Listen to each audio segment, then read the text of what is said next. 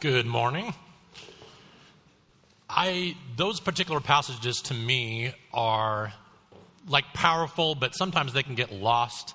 And so we hear them so many times, especially the First Corinthians thirteen passage where we hear them at weddings all the time. And we're just like, oh, okay, it's just the wedding passage. It's the, it's the thing we need to hear for weddings. So what I wanted to do is kind of read back through the Matthew passage and kind of comment going through, and then we'll get going into the sermon.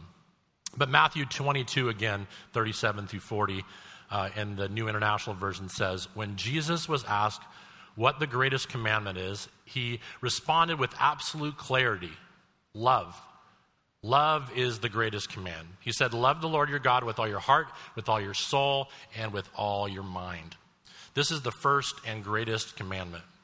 And the second is like it. Love your neighbor as yourself.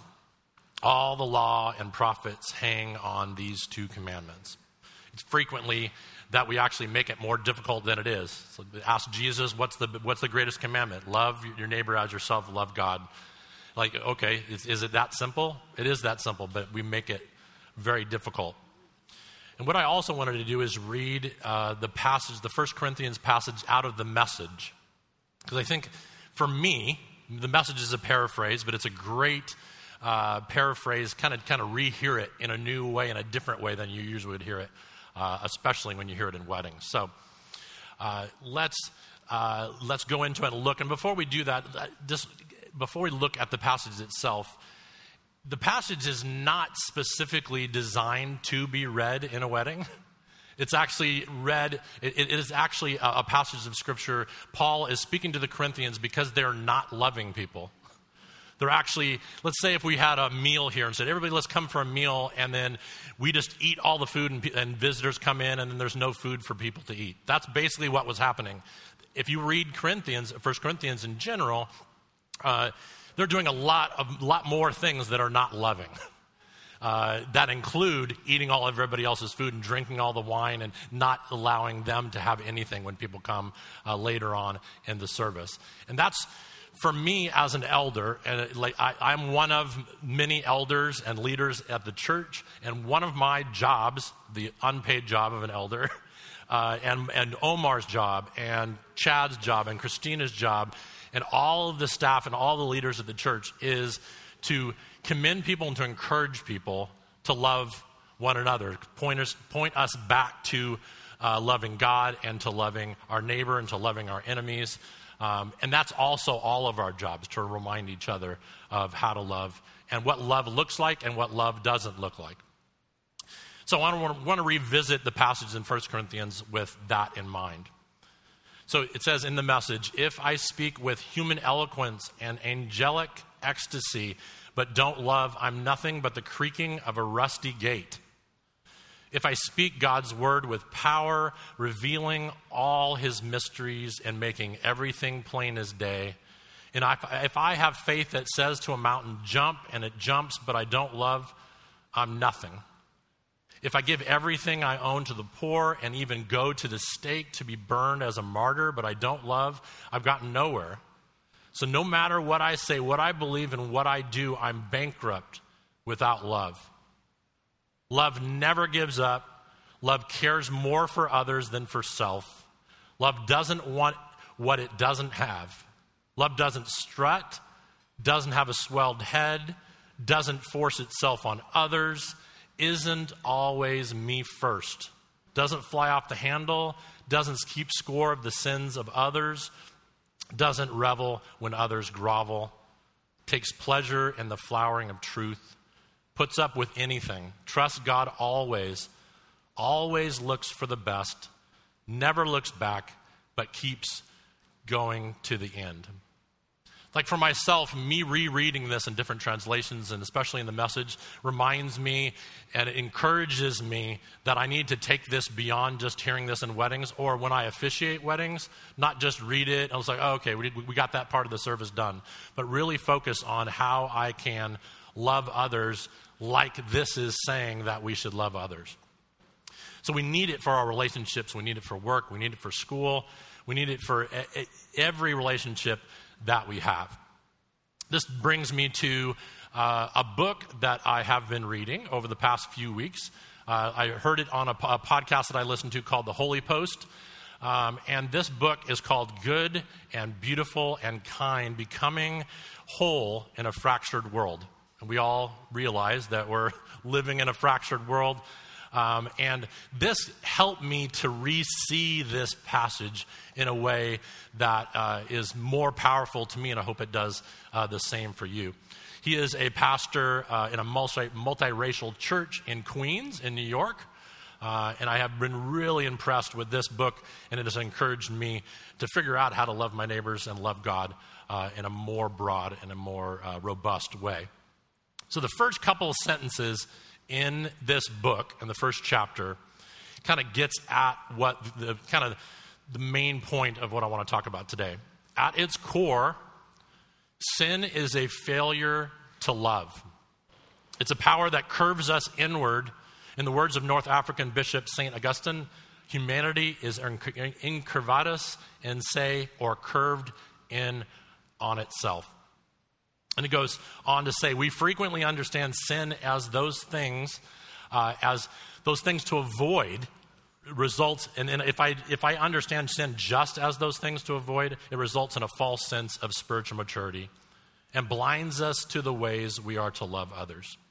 This way of thinking also robs us from enjoying God and self-righteously places us above others. So this brings us to my story. You all have a, a, a picture of myself uh, when I was probably, I think I was seven or eight. Uh, used to be extraordinarily skinny, redhead, freckled.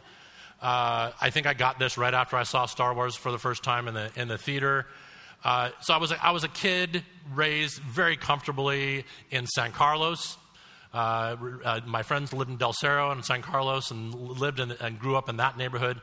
But just like any child, I was immature. That's what a child is, is, is immature, and you mature as you're growing up. And it took a while for my spiritual maturity to catch up with my actual growth. So much so, as I was growing, Uh, I had such bad growing pains because I'm six foot six, and so therefore it hurts when you grow. But just as I hurt when I'm growing physically, uh, there are definitely some pains that come along with me uh, growing uh, spiritually. So I was talking to uh, I was talking to my wife Gracie a few weeks ago. I can't remember if it was during Omar's sermon or after, whatever it was. I was listening uh, to the sermon, and I thought, I don't think there's a, so many new people and so many new faces at the church. We don't like some of you may not even know that there's elders or people. So I thought, let's take an opportunity. I'm going to introduce myself and kind of going through my story of what I've, I've experienced uh, and how Jesus has brought me through, uh, and uh, kind of introduce myself in that way. That does not require all the elders to do the same, because this is going to be somewhat of a confession, like the confession we did earlier. There's a lot of stuff that I have done wrong, and I still continue to do wrong. I just wanted to kind of go through and talk about my story and see if it connects with you in any way. So I was born in San Luis Obispo, California, and I moved here when I was six. And uh, I was raised in a church called the Church of Christ. So if you guys are familiar with what the Church of Christ is, it's no music whatsoever, so we can't have the, um, uh, the instruments and things up here. Uh, also, uh, certain way to do communion, certain way to do baptism. But their belief is that baptism saves. They're the only church. If you walk away from that church, then uh, you potentially lose your salvation. Uh, so I was in that kind of environment growing up. But I, I learned a lot about the Bible. I was like at the...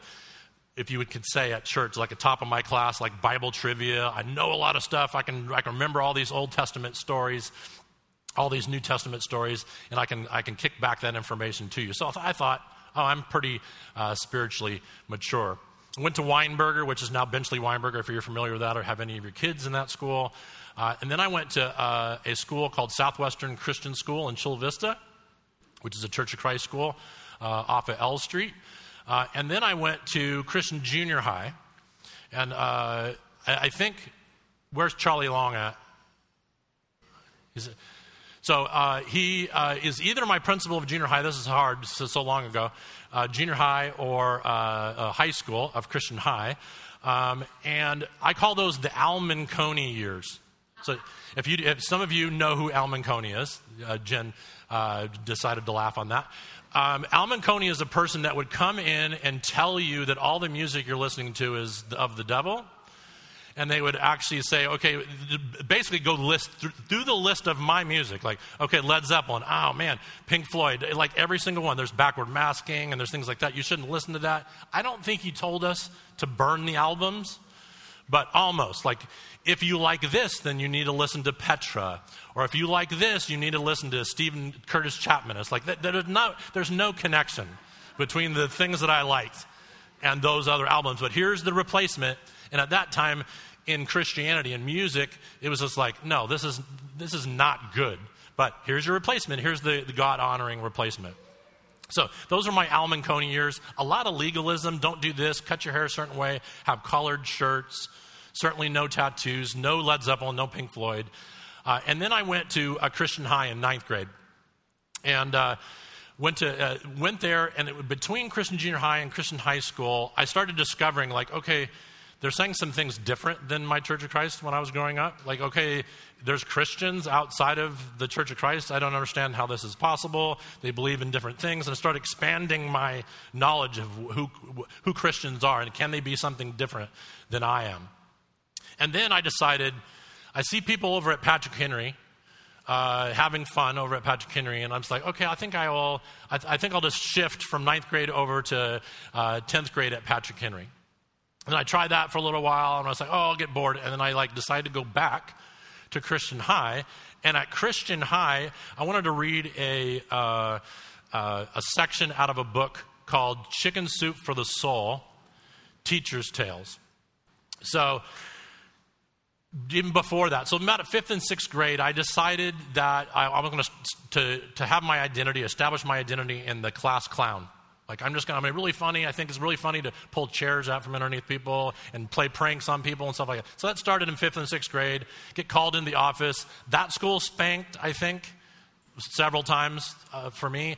And I think the junior high did as well. Um, but once I got to eleventh grade at Christian High, this is what one teacher said of me. That year in room two nineteen was bumpy. I didn't know how to discipline. They didn't know how to behave. Occasionally, one of the worst of the lot, David, would somehow get into the classroom and set our clock ahead ten minutes. I lived and died by that clock, so when it said time for class to end, I trusted it. More than once, I let the class out to roam the grounds before lunch. She did not list all the things I did in her class. Turn the seat backward, lock her out of the classroom, throw shoes. I mean, it wasn't, it was, it was bad things. But it wasn't like where you say, oh, that that person is just an awful, evil person. They should never have gone to Christian High in the first place. It was just pranks, and I thought this was fun, but I was disrespecting the teacher as I was doing that. This teacher's name is, at the time, was Robbie Floyd, and this story will come full circle later on in my story. And we come to an amazing-looking photograph of my twelfth grade year, my senior picture.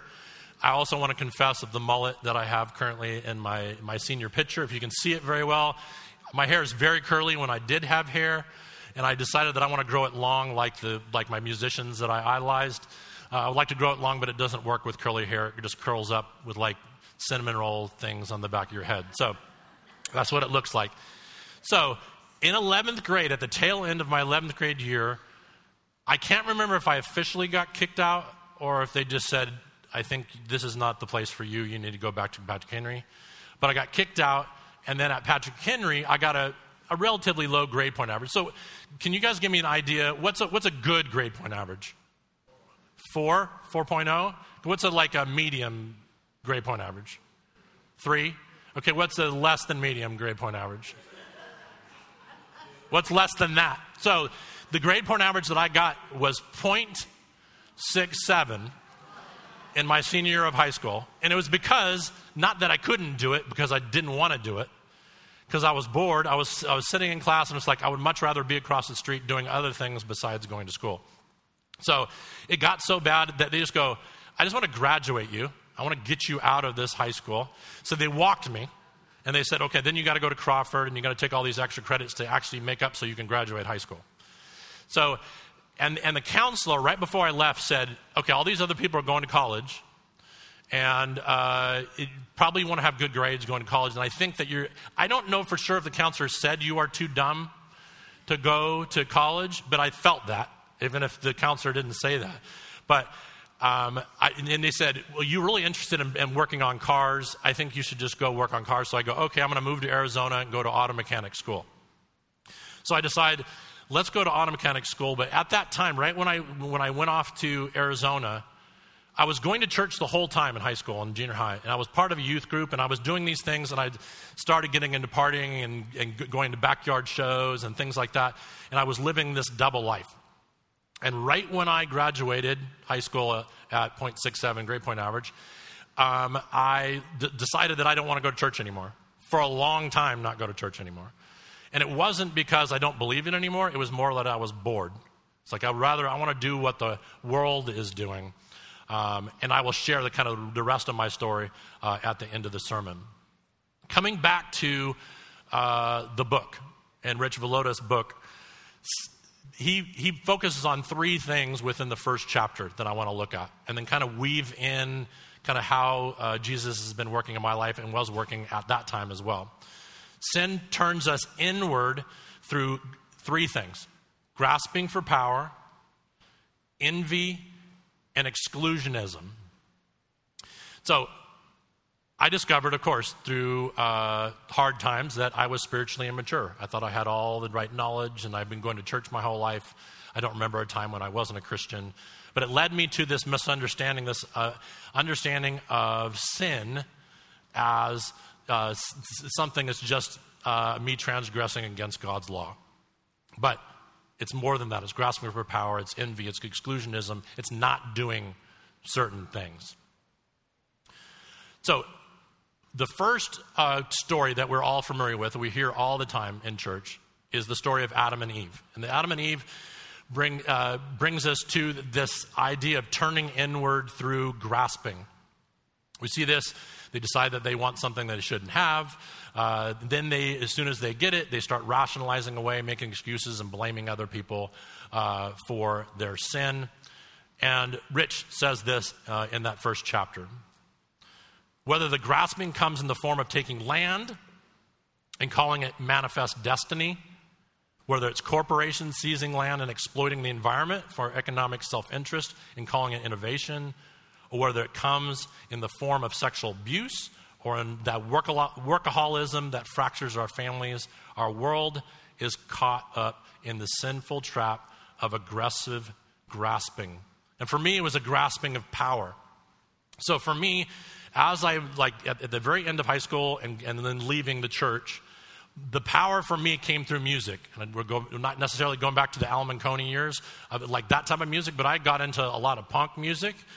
And I was listening to groups like Minor Threat, Agnostic Front, Black Flag, Suicidal Tendencies. Like, and there's a lot more, there's a lot worse groups that I can be naming, but it's not necessarily the music in and of itself is bad, but I was feeding off that music to get power. I was one hundred sixty-five pounds and as tall as I am right now. So I was very skinny, and I was like, oh, I'm just gonna, to act tough, I'm gonna, I'm gonna channel that through uh, my music. And I used alcohol and I used drugs to numb me of the Holy Spirit. So God was convicting me the whole time. I'm do, I'm away from the church. I'm away from Jesus. I know that I was saved, but I decided that I want to go my do my own thing. I want to do the prodigal son thing and trying to grasp for power through music and through my friends and through things that I thought I can get my identity through. And then we come to, uh, in the Bible, the story of Cain and Abel. Uh, sons of Adam and Eve. And they, the, the chapter points out uh, this turning inward through envy. And right when I first read this story, I think like, okay, what was such the, what was the big deal? Uh, and uh, Rich points out what the big deal is uh, in that chapter of that book. The story says that God was more pleased with Abel's offering, which led to Cain becoming angry and envious.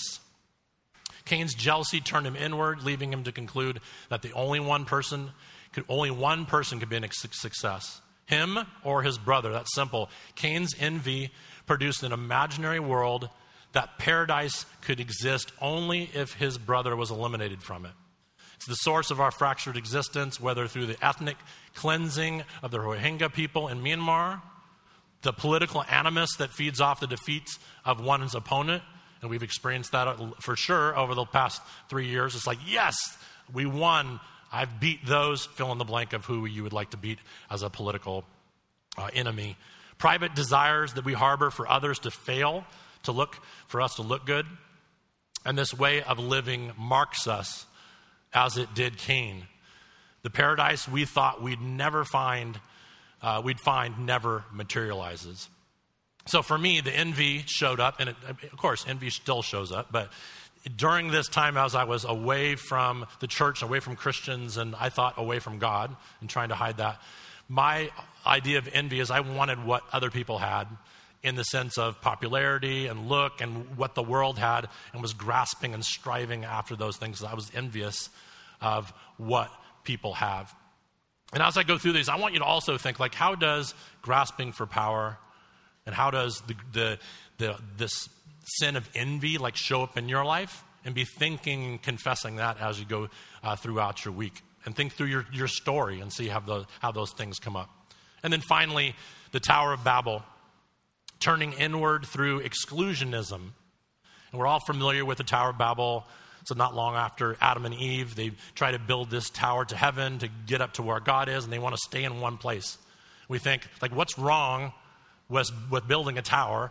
And what's wrong is because Jesus specifically in Genesis one twenty-eight says to fill the earth and multiply, and so that you can n- not be all here and think that you have this all together, that you need to be dependent on God and you need to spread out and uh, populate the earth. And continuing in his book, Rich says this: the problem with them building this city is they would rather stay within a homogeneous setting than have their lives intersect with others. The problem with their brand of unity is that it would lead to uniformity and exclusivity and hierarchies, something we see reenacted daily in expressions of Christian nationalism, racism, ethnocentrism, and sexism. So basically these things, all these isms, you don't understand. They're basically just saying if your country, seeing your country, if you really believe that your country, your race, your ethnicity, are, and, and your biological sex are superior to another one, that's idolizing those things, and it, it's, it's what would fall under the category of exclusionism. And he continues, it's seen in the way social media, through its sophisticated algorithms, turns us in on ourselves. It's expressed in the toxicity of political power plays. Hopefully, there's some people that went through a book uh, called uh, Compassion and Conviction that kind of gives us ways to actually we can express Uh, and love people even in the political uh, arena, including these poll parties uh, that we've been talking about, how to do that in a loving way. But most likely, most likely we see that on social media. We've seen in our friend groups the toxic version of that. And we want to look to different ways uh, of doing that so we can love God and love others uh, in a better way. So how it, exclusionism showed up for me is, as I came out of the Church of Christ, I thought, okay, we're the only church. I, everybody else is wrong. So, but then I left the church, and then that same attitude basically uh, came forward, and I thought, everybody else that believes something different than me, politically, musically, I- anything, they're not worth my time, and I basically dehumanized other people because they're something different uh, than me. Another thing I want you to do this week as well is to kind of figure out how exclusionism shows up in your life and be confessing that as well. Uh, and it can continue in that first chapter of the book. The world sees this. They see grasping, envy, and exclusionism. If they look at Christianity, they're looking from the outside in. When people berate Christians for a lack of love, and there's a reason that I chose the love passages at the beginning, they demonstrate that they understand the tenets of the faith very well. Christianity is about the love of God being expressed through followers of Jesus. It sometimes seems as if the world knows more about our faith than we do. If they look from the outside uh, and see that, and they see themselves acting more like Jesus than us, that's a problem. And a lot of my friends, like right now, I am, I, I should be angry at a lot of things that are going on in the world, the injustices and things like that. And I am angry about those things, but I'm more angry sometimes. I'm actually angry at Christians for acting in such a way that people look from the outside and that's what Jesus is. Over the past couple, three years on social media, I think the majority of my posts, so few that I actually do now, is actually, that's not Jesus. That's not, like, as they'll post things, that's not Jesus. That's people acting, that's they're not acting like Jesus, even if they're claiming to be Christian, just like I was as I was growing up, living this double life. And I saw this as I was uh, studying for this sermon. I saw this post on Instagram uh, that's also a post uh, by the author of this book, but it's literally a, a, a quote from Eugene uh, P- Patterson that is uh, the author of The Message. So he says, as a pastor, you've got to be willing to take people as they are and l- live with them where they are and not impose your will on them, because God has different ways of being with people and you don't always know what they are. And I would, in that pastor position, as a Christian, you got to be willing to take people as they are and love them right where they're at, and not your, impose your will on them, and allow the Spirit to actually do the moving, as opposed to you going in and trying to change their lives. So how do we actually how do we actually change our lives? How do I change this envy and this grasping and this exclusionism in my life? How do I do it for myself? How do I turn myself outward in love and upward to uh, God and out to others? We actually cannot do that by ourselves. We don't. That's God's job, just like it's God's job for to convert people that are not Christians, that are our friends and family and things like that. We need to rely on that Spirit. And the last few quotes that I'll use from the, the book talk about this in a powerful way. We need to understand that that power comes from the gospel, not from ourselves or from how good we are, or how much Bible trivia we know. He says, the world apart from God is in sin, and we can't rescue ourselves. We can't save ourselves. We can't work or legislate our way out of it. We can't educate ourselves out of its grip. We don't overcome it through progressive achievements or by moral consistency. The antidote for sin is not found by looking to the left or to the right. It's in the power outside ourselves. It's the cross of Christ. The gospel is the good news that God's kingdom has come near in Jesus Christ, and through his life, death, resurrection, and enthronement, the powers of sin and death no longer have the last word. And until we consistently live from a place of humility, confessing our sins before God and one another, we will find ourselves gradually turning inward. And I like I, I want to like publicly thank God for actually it's not it's not up to me. And now I really truly understand that, that my job is just to be humble and to love people. That's my job.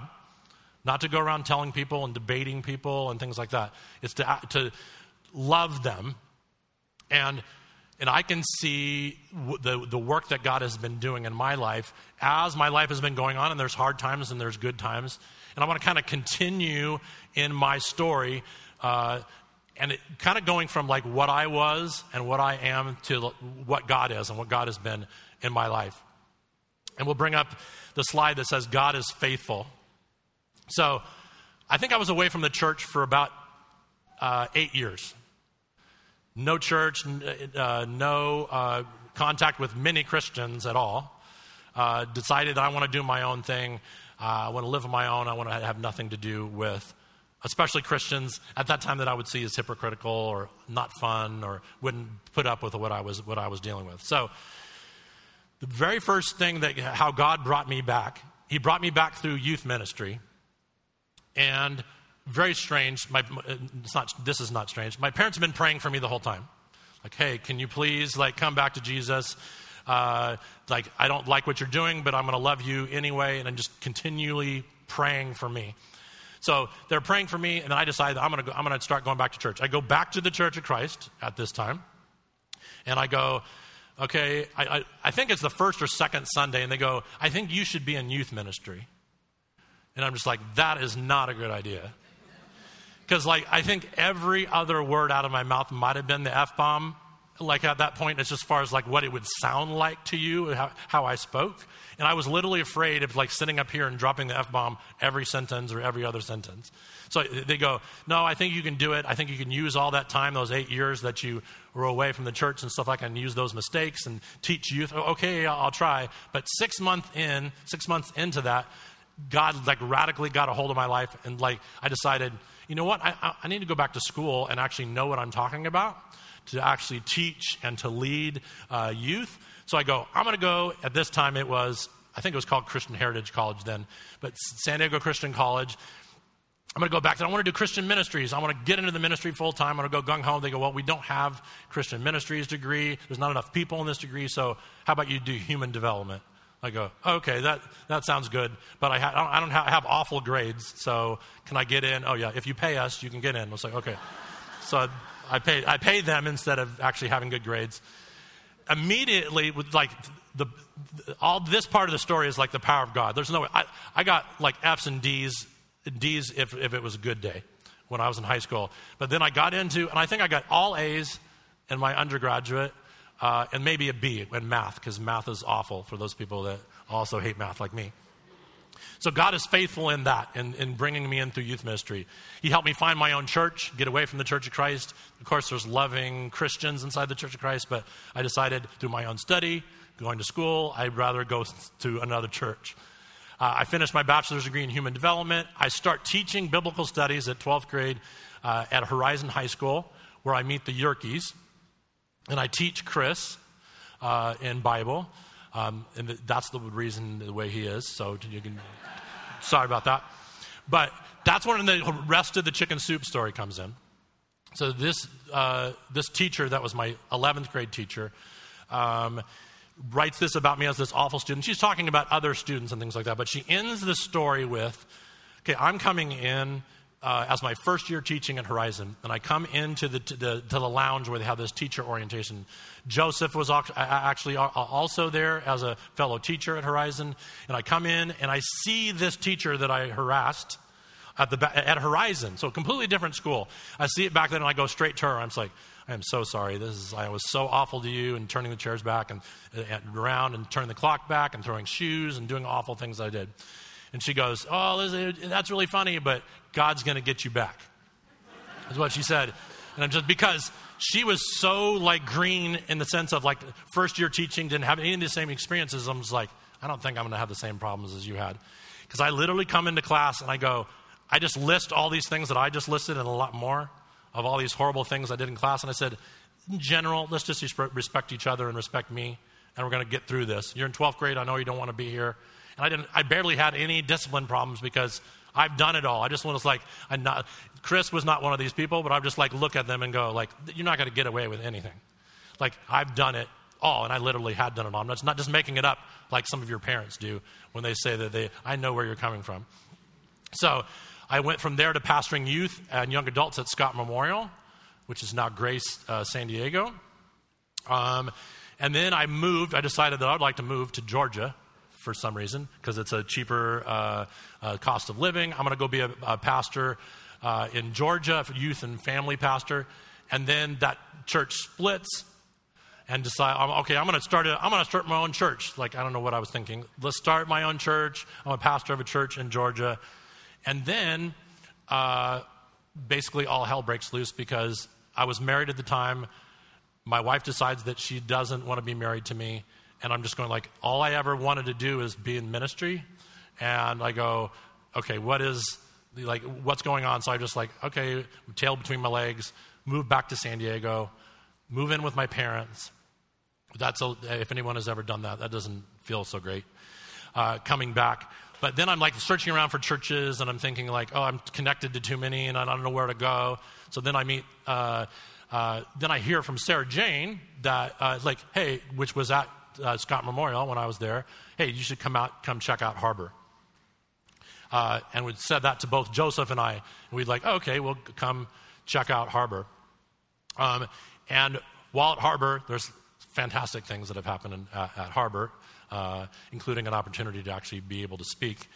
But uh, I actually changed my profession. Okay, I'm not going to do ministry anymore. I'm going to get into education. So I go get, I start working at a university in San Diego, Ashford University.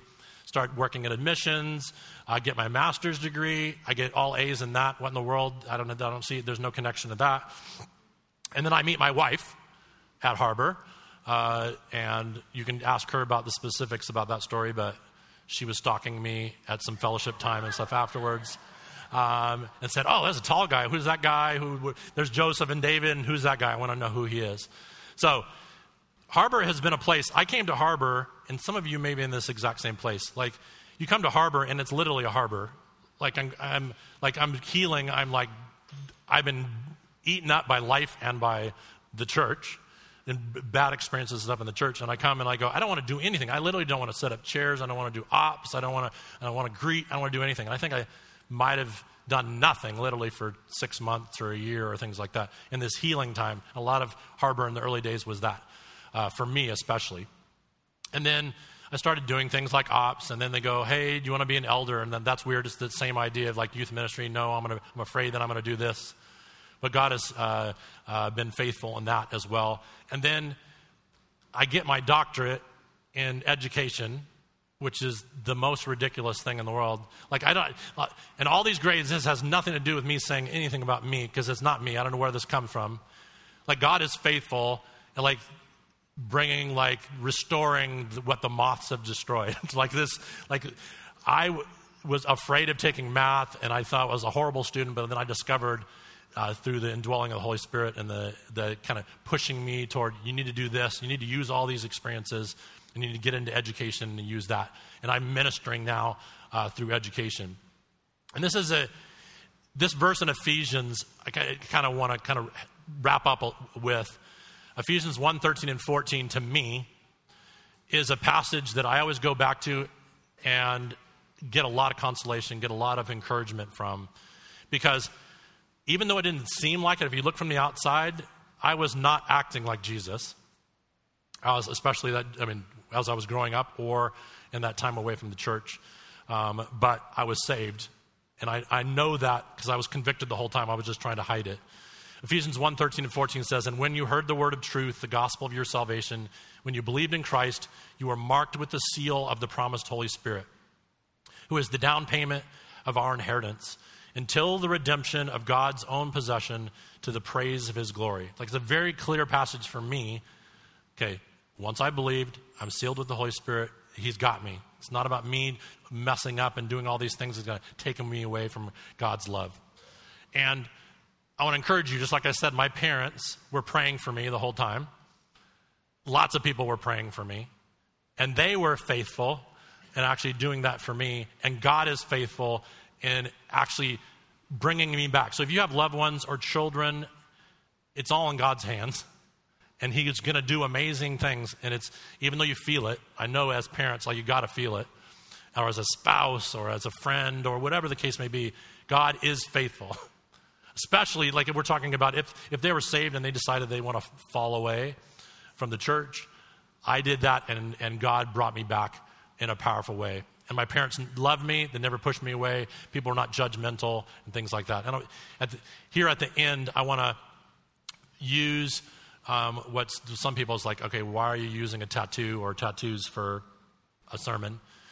But for me, this is a picture of what my life. So when I was twenty-one or twenty, I get the tattoo on the left, if you can even see it. Um, and it is when I was one hundred sixty pounds and six foot six, and I thought, this is what you do. Instead of working out and getting really strong and bigger, I would just get this tattoo on my arm, and it would be intimidating to people. Um, I don't know why I thought that. And then I thought, oh, let's go to Ocean Beach and get a tattoo, and I'm going to pick a, a tattoo off the wall. And I think, oh, instead of just making it completely off the wall, I want to change one little thing, and I thought it was unique.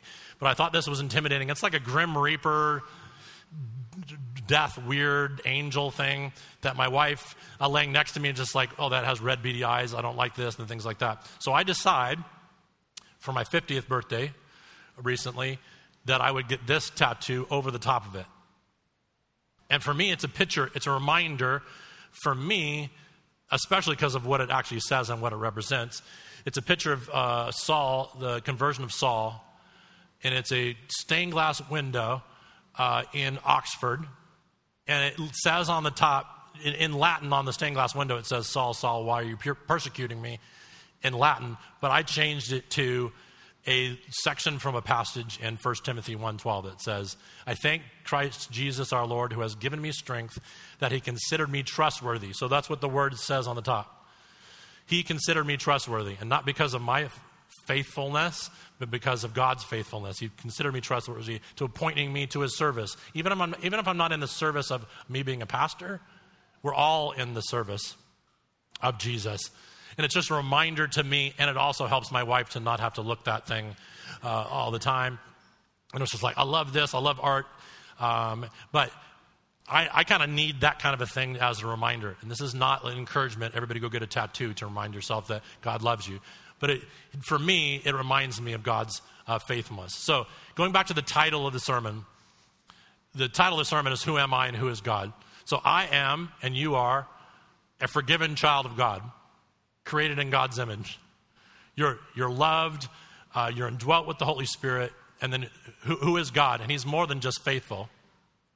He's faithful, he's merciful, he's gracious. Like, for to put up with all the things that I've done and what all of us have done, it's this amazing love uh, that that has has changed my life. And there are times, of course, I don't do this stuff perfectly, just like any of us. But I want to encourage you to stay faithful in praying for your loved ones, praying for one another, showing each other how to love people well, as opposed to judge uh, and telling people how they should live their lives. Love them, because love is what uh, brought me back. Let's pray. Lord, thank you Uh, for who you are. Thank you for the thread of your spirit and the thread of your love and faithfulness through my life. We thank you uh, for that in each of our lives. Um, we know that you are faithful. We don't all the time experience that or really believe that, but help us to believe it. Help us in our unbelief. Help us to love people in a way that you would love people. Change our lives uh, through your spirit. Help us to be faithful in praying for people so they can experience the same love and the same grace. Help us to learn from uh, our mistakes. Uh, bring them to you. Confess. Be humble. Not be prideful and big-headed and look out for ourselves. All those things that we see in this passage that we uh, completely forget because we hear it so many times. Help us to be patient. Help us to be kind. Help us to be good uh, through your spirit. We ask these things in Jesus' name. Amen.